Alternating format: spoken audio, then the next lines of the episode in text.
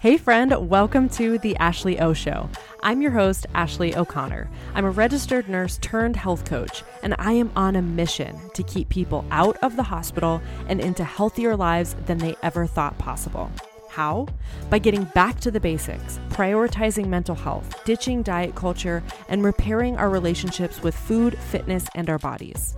Expect unfiltered, unapologetic, and unsugar-coated conversations about building lives, careers, bodies, and minds that are stronger than we could have imagined.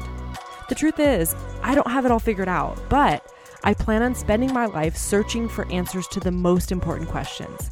This podcast is all about bringing you along for that ride. Now let's go chase some uncertainty. What is up, guys? Welcome back to the Ashley O Show. I'm really excited that you are here today because we have a really, really juicy topic. Let's talk about sex. This can be an extremely sensitive topic, but it's also extraordinarily important when it comes to our actual health, and it's often overlooked. But sex is actually so vital for the strength of our mental health, for our physical health, for the health of our relationships and our body image, confidence, the benefits of strong sexual health go far beyond the bedroom.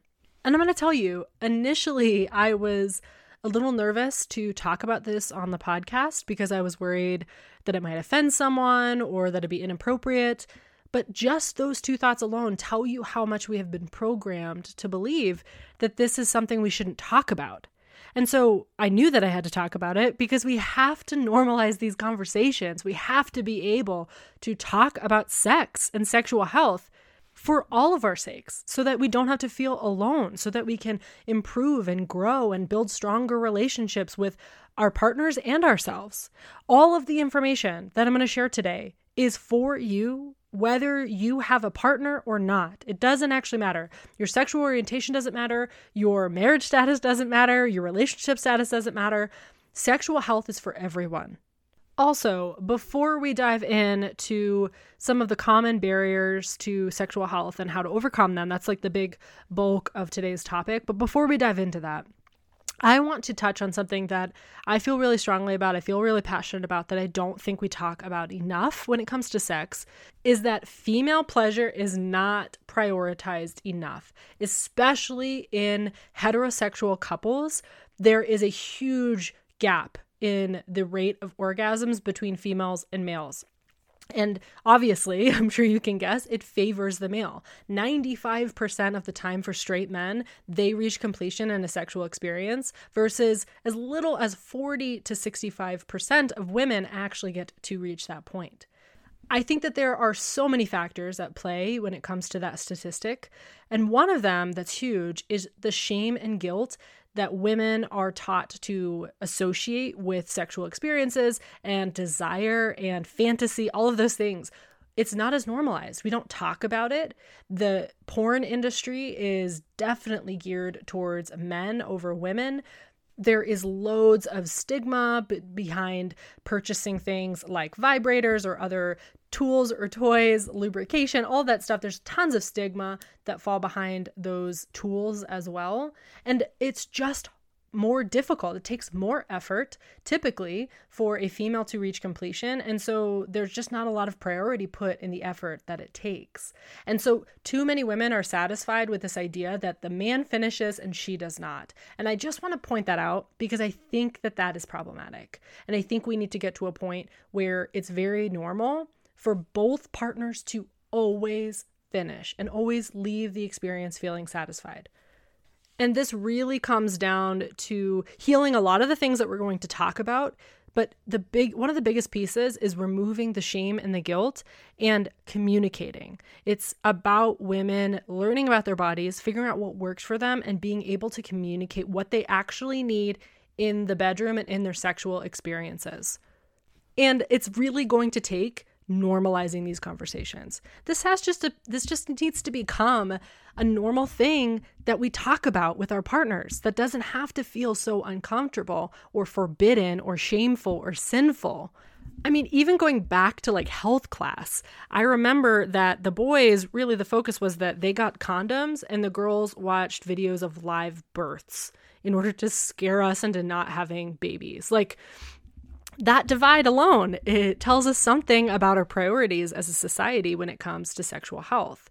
And women typically carry the larger burden of birth control rather than men, who have the capacity to have way more children and cause way more pregnancies. I mean, I actually just saw this article recently that they they have been doing some research and and creating some forms of male birth control. I think they are using the contraceptive like the pill method. And they actually just halted the study that they're doing because there were some negative fi- side effects that they found for this male birth control. And they called them devastating. And it was like acne it was like uh, mood changes and decreased libido. Those were considered devastating when the side effects that come along with female birth control have widely just been accepted. Tons of young girls are put on hormonal birth control, which have horrible side effects, some of them life threatening and ultimately life altering. And that just is accepted. Versus if that happens to the males in our society, we immediately halt a study. You can just see the lack of equality in that experience. So it's no wonder that the priority is put on male pleasure over female pleasure. But I do think we need to change this conversation and change the expectation when it comes to that experience. Obviously, I could go on 5,000 different tangents and I could rant on this forever. I would love to do more episodes on sex. If you guys are interested in this topic, let me know. I have a billion ideas and a million things to talk about so that we can just normalize this conversation. But today, I really want to focus on one big piece, which is some of the common barriers to having a healthy sex life and some ideas on how to overcome these barriers. The first thing I want to talk about is low libido or low sex drive. Now, there are huge individual differences when it comes to whatever your natural sex drive is, but if this has changed for you or if you feel like you have no sex drive at all, this can indicate that there's something else going on. So I just want you to consider that as it can be a red flag for some of these other factors so that you can make some changes to alter this so that you can improve your sexual health. But let's just dive into some of the things that can influence libido that we have a little bit more control over. So, the first is hormone imbalances. Especially for females, we can get to this point where there's an imbalance of our hormones and it impacts things, especially like our libido. So, if you think this might be true for you, I highly recommend that you get tested in some way. Work with your practitioner. If you are struggling to find a practitioner who will test you hormonally, I would encourage you to explore integrative options because there are some uh, doctors who don't do this very often, especially in Western medicine. I know for myself, um, I've been concerned that I may have some sort of hormonal imbalance, and I struggled to get tested because it just didn't most of the doctors said it wasn't it likely wasn't that. It wasn't a priority. I didn't need testing when that's actually what i wanted. So sometimes it does take a little bit more effort but i would encourage you to get tested because there are therapies that can help improve this balance. And there are a number of factors that we can start to incorporate into our lives that can improve our hormone balance as well. The next is high chronic stress. Chronic stress has an impact on basically every area of our life, but one of them is definitely impacting our sex drive. So, in order to improve this, we have to deal with the stress. So, to help you decrease the amount of stress in your day-to-day life, to decrease that com- that chronic stress, I'd encourage you to make sure that you're getting enough sleep to decrease your experience with high intensity exercise because that can be extremely stressful for the body add in extra self care, add in exercise and movement in a way that supports you, and then make sure that you are eating enough. That is also critical because chronic dieting is also extremely stressful for the body. The next is medications. There are certain medications that can certainly decrease our sex drive, there are certain medications that increase sex drive. So, some of the common players that can decrease libido are birth control, antidepressants or other uh, mental health medications, some allergy medications, and hypertension medications. Now, never just stop taking a medication cold turkey without speaking with your medical team. that is extremely dangerous. So I do not want you to stop any of these medications because they are impacting your sex drive without talking to someone you can talk to your doctor and see if there's a different medication that might work for you or if there's a dosage change or what is the best fit moving forward. But do not just stop taking these medications. But I just want you to know that they have that impact so that you can examine that in your life. If you just added a new medication and you suddenly had a change in your libido, that might be the culprit. So it may be time to discuss if there are other options for you. So just notice that for yourself. The next is for females specifically, having our cycle. Different phases of our cycle have different impacts on our sex drive. So we tend to have higher sex drives eh, when we are ovulating and menstruation. Leading up to those points, we have higher sex drive which makes sense evolutionarily because it's encouraging us to have sex so that we can get pregnant and produce offspring, right? It makes sense. But other phases of our cycle, we have a lower sex drive. So that is very normal. But if you are noticing that you are very irregular in your cycle and that's having an impact, that may indicate that hormone imbalance, and testing may be a good move to see if there's anything you can do to resolve that. So, Gaining awareness is also an important thing when it comes to understanding our cycle. So, if you can gain better awareness of your cycle and how it works, that's also going to give you lots of data to help improve this as well. The next is mental health. Any mental health struggles that aren't being dealt with will definitely have an impact on sex drive and can get in the way and be a barrier for you in your experience with sexual health. So make sure that you are talking with a therapist, working on self care, adding any medications that might be appropriate for you to deal with those underlying issues. And then the last is relationship struggles. So if you and your partner are struggling, if you are fighting a lot, if there's tension, if there's unresolved conflict, those things are definitely going to get in the way of you having a healthy sex, sex life and a healthy sex drive. In order to overcome this, you have to get to the root of what's going on. So, really, it comes down to improved communication with your partner about whatever's going on for you two, maybe some therapy or couples therapy to help support you. And then also, one thing that I always like to recommend is increasing dating behaviors, especially if you have been with your partner for a long time and you feel like you're kind of in a rut, you've gotten this routine where the spark just isn't there anymore going back to the phase where it feels like you're dating again or engaging in those behaviors again where you make time and prioritize that time to be alone with each other, to date, to go out to eat by yourselves without the kids, without other influences. Making time to prioritize your relationship and that spark again is the best way for you to improve that. So, just to recap, low libido can be caused by a lot of things, but some of the highlights are hormone imbalances, high chronic stress, medications, mental health, and relationship struggles. The next thing I want to talk about, that's another big, juicy one, is low arousal. And this one I really want to talk about when it comes to the female experience, because I think so many women struggle because they don't have enough time devoted to their arousal. Because it's not like you can just flip a switch, unfortunately. And for men, I think it's a little bit easier to get to this point, to get turned on, than it is for women. It takes a little bit more work for us. So, I want to highlight some things that we can do to help improve female arousal so that the experience is better for both partners. The first you've heard about, I'm sure, is foreplay. This is humongous for women, especially. It's important for both people. It's uh, important to have a really fulfilling experience in the bedroom. But for women specifically, we need that time in order to get aroused. We can't just flip a switch, like I said, and it doesn't just take two seconds. And most women are not aroused by penetrative sex alone. So, foreplay is so important so that the experience is positive for both people. So, make sure that you're taking time for both physical foreplay and emotional foreplay, especially for women. I think that there is a an importance to that emotional foreplay of dating behavior or just the teasing part or the talking about it or whatever it is, the preparation for the actual sex can be really helpful for female arousal as well. As making that experience really intimate. Adding in that romance can be helpful for your experience in the bedroom too.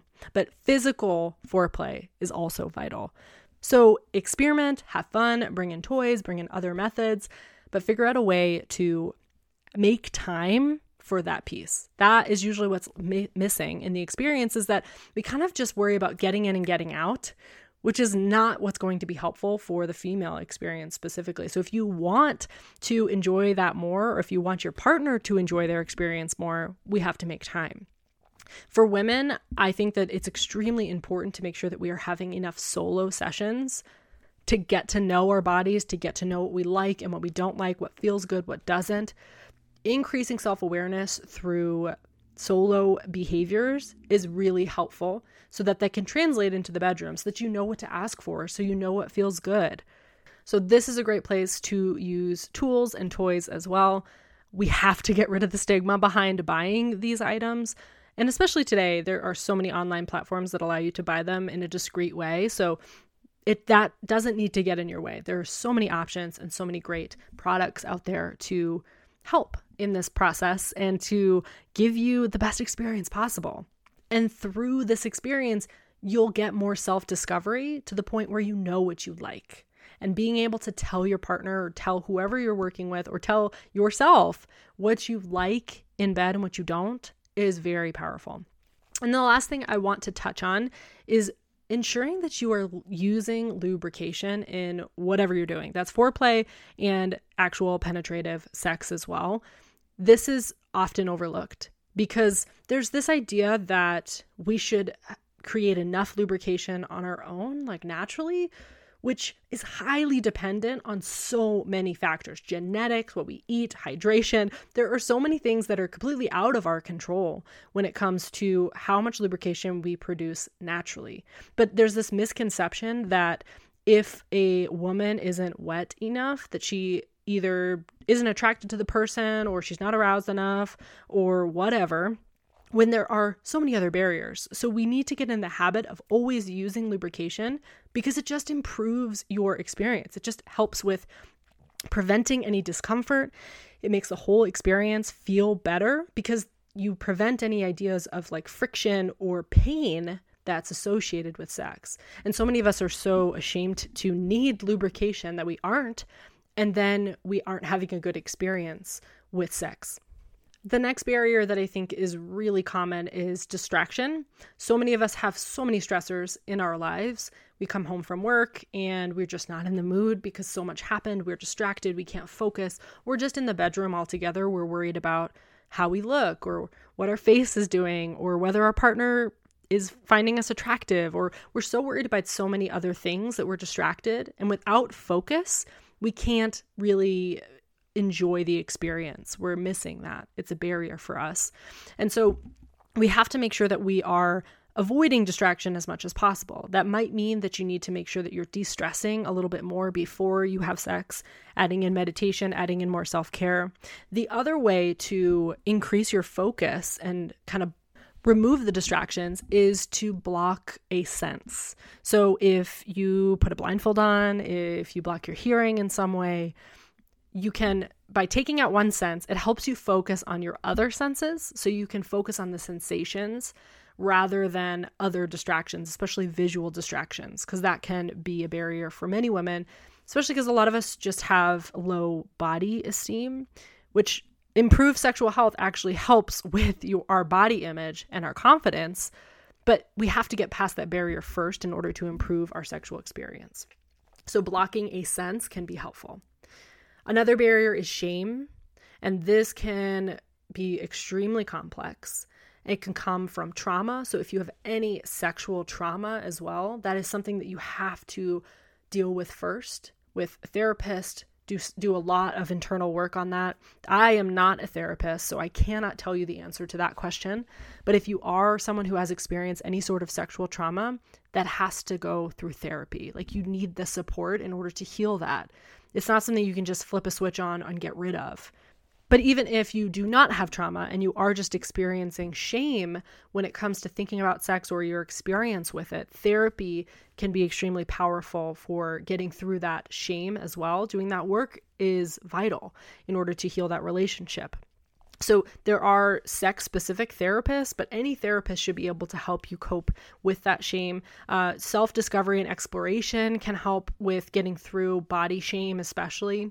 Uh, adding in extra practice, improving your confidence, all of those things are going to help with the shame associated with sex. So, try some of those. The next is communication. This one is humongous. This probably could have gone all the way at the beginning, but it's kind of woven throughout each factor that I'm talking about. But communication is humongous because without it, we can't tell our partners or whoever we are with what we like and what we don't, what we need, what's lacking, what the problem is. This is important in any relationship, even the one with yourself. But the ways to improve communication, again, therapy is a beautiful way to have some third party there that's unbiased so that you can work through any barriers that you're experiencing in a safe space. And if you are struggling to talk about sex with your partner, it is a really sensitive topic. I know it's not easy to just ch- chat about over dinner. There are a couple ways that make it a little bit easier to do. For me, my favorite way to have these types of hard conversations is to do it while I'm in motion in some way. Because typically, if you are moving in some way, you don't have to look directly at the person. And by avoiding that piece of eye contact, that can help to continue to talk about a difficult topic. And just the act of moving forward can help you progress through a topic as well. So I love to have these kinds of conversations in the car because we're both looking forward or on walks. That's the other place that I love to talk about things that are difficult because there's the act of moving forward, which helps. And then also, I don't have to look at the person directly, which also makes it easier. And then the other thing, if you're not, if you're really struggling to, to say things out loud, you can always write it down and share that with your partner. If you feel like you can express yourself better through words, that is one way to begin as well.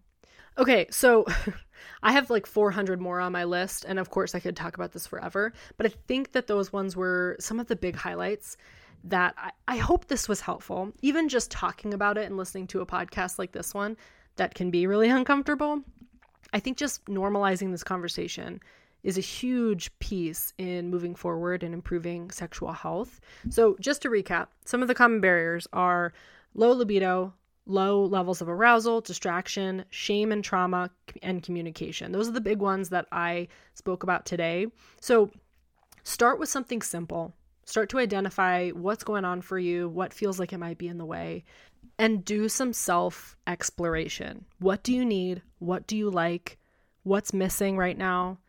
Do some exploration of what feels good for you, what actually is satisfying, and then start to communicate that with your partner if you do have one. I think that that communication piece is vital when it comes to the relationship aspect. We have to be able to tell our partner what we enjoy. You deserve to feel good. You deserve to experience that satisfaction, to experience pleasure. Your body and your sexual health is nothing to be ashamed of. And I know you can't just turn that off. It takes work to get through that feeling of shame or guilt or being sinful or whatever barriers you might be experiencing in that way. But I want you to know that you deserve to feel good and that we have to start to normalize these conversations and put ourselves first. So I hope that this episode was helpful. I know it's a sensitive topic. So if you got through it, I am so proud of you because I know that this isn't always easy to talk about. If you guys are interested in talking about this topic more, please let me know. I'm happy to dive even deeper and bring on some experts that can help educate us even further. So let me know. But this week, put yourself first, do something satisfying and fun, and I'll see you next time. Thank you so much for allowing me to take up a little bit of your brain space today. Like, seriously, it means the world to me. If you connected with this episode, it would be amazing if you could share it with your friends and tag me at Ashley O Show so that I can personally thank you. That way, we can build an army of badass women who believe in themselves that will take the world by storm. I cannot wait to see what we make possible.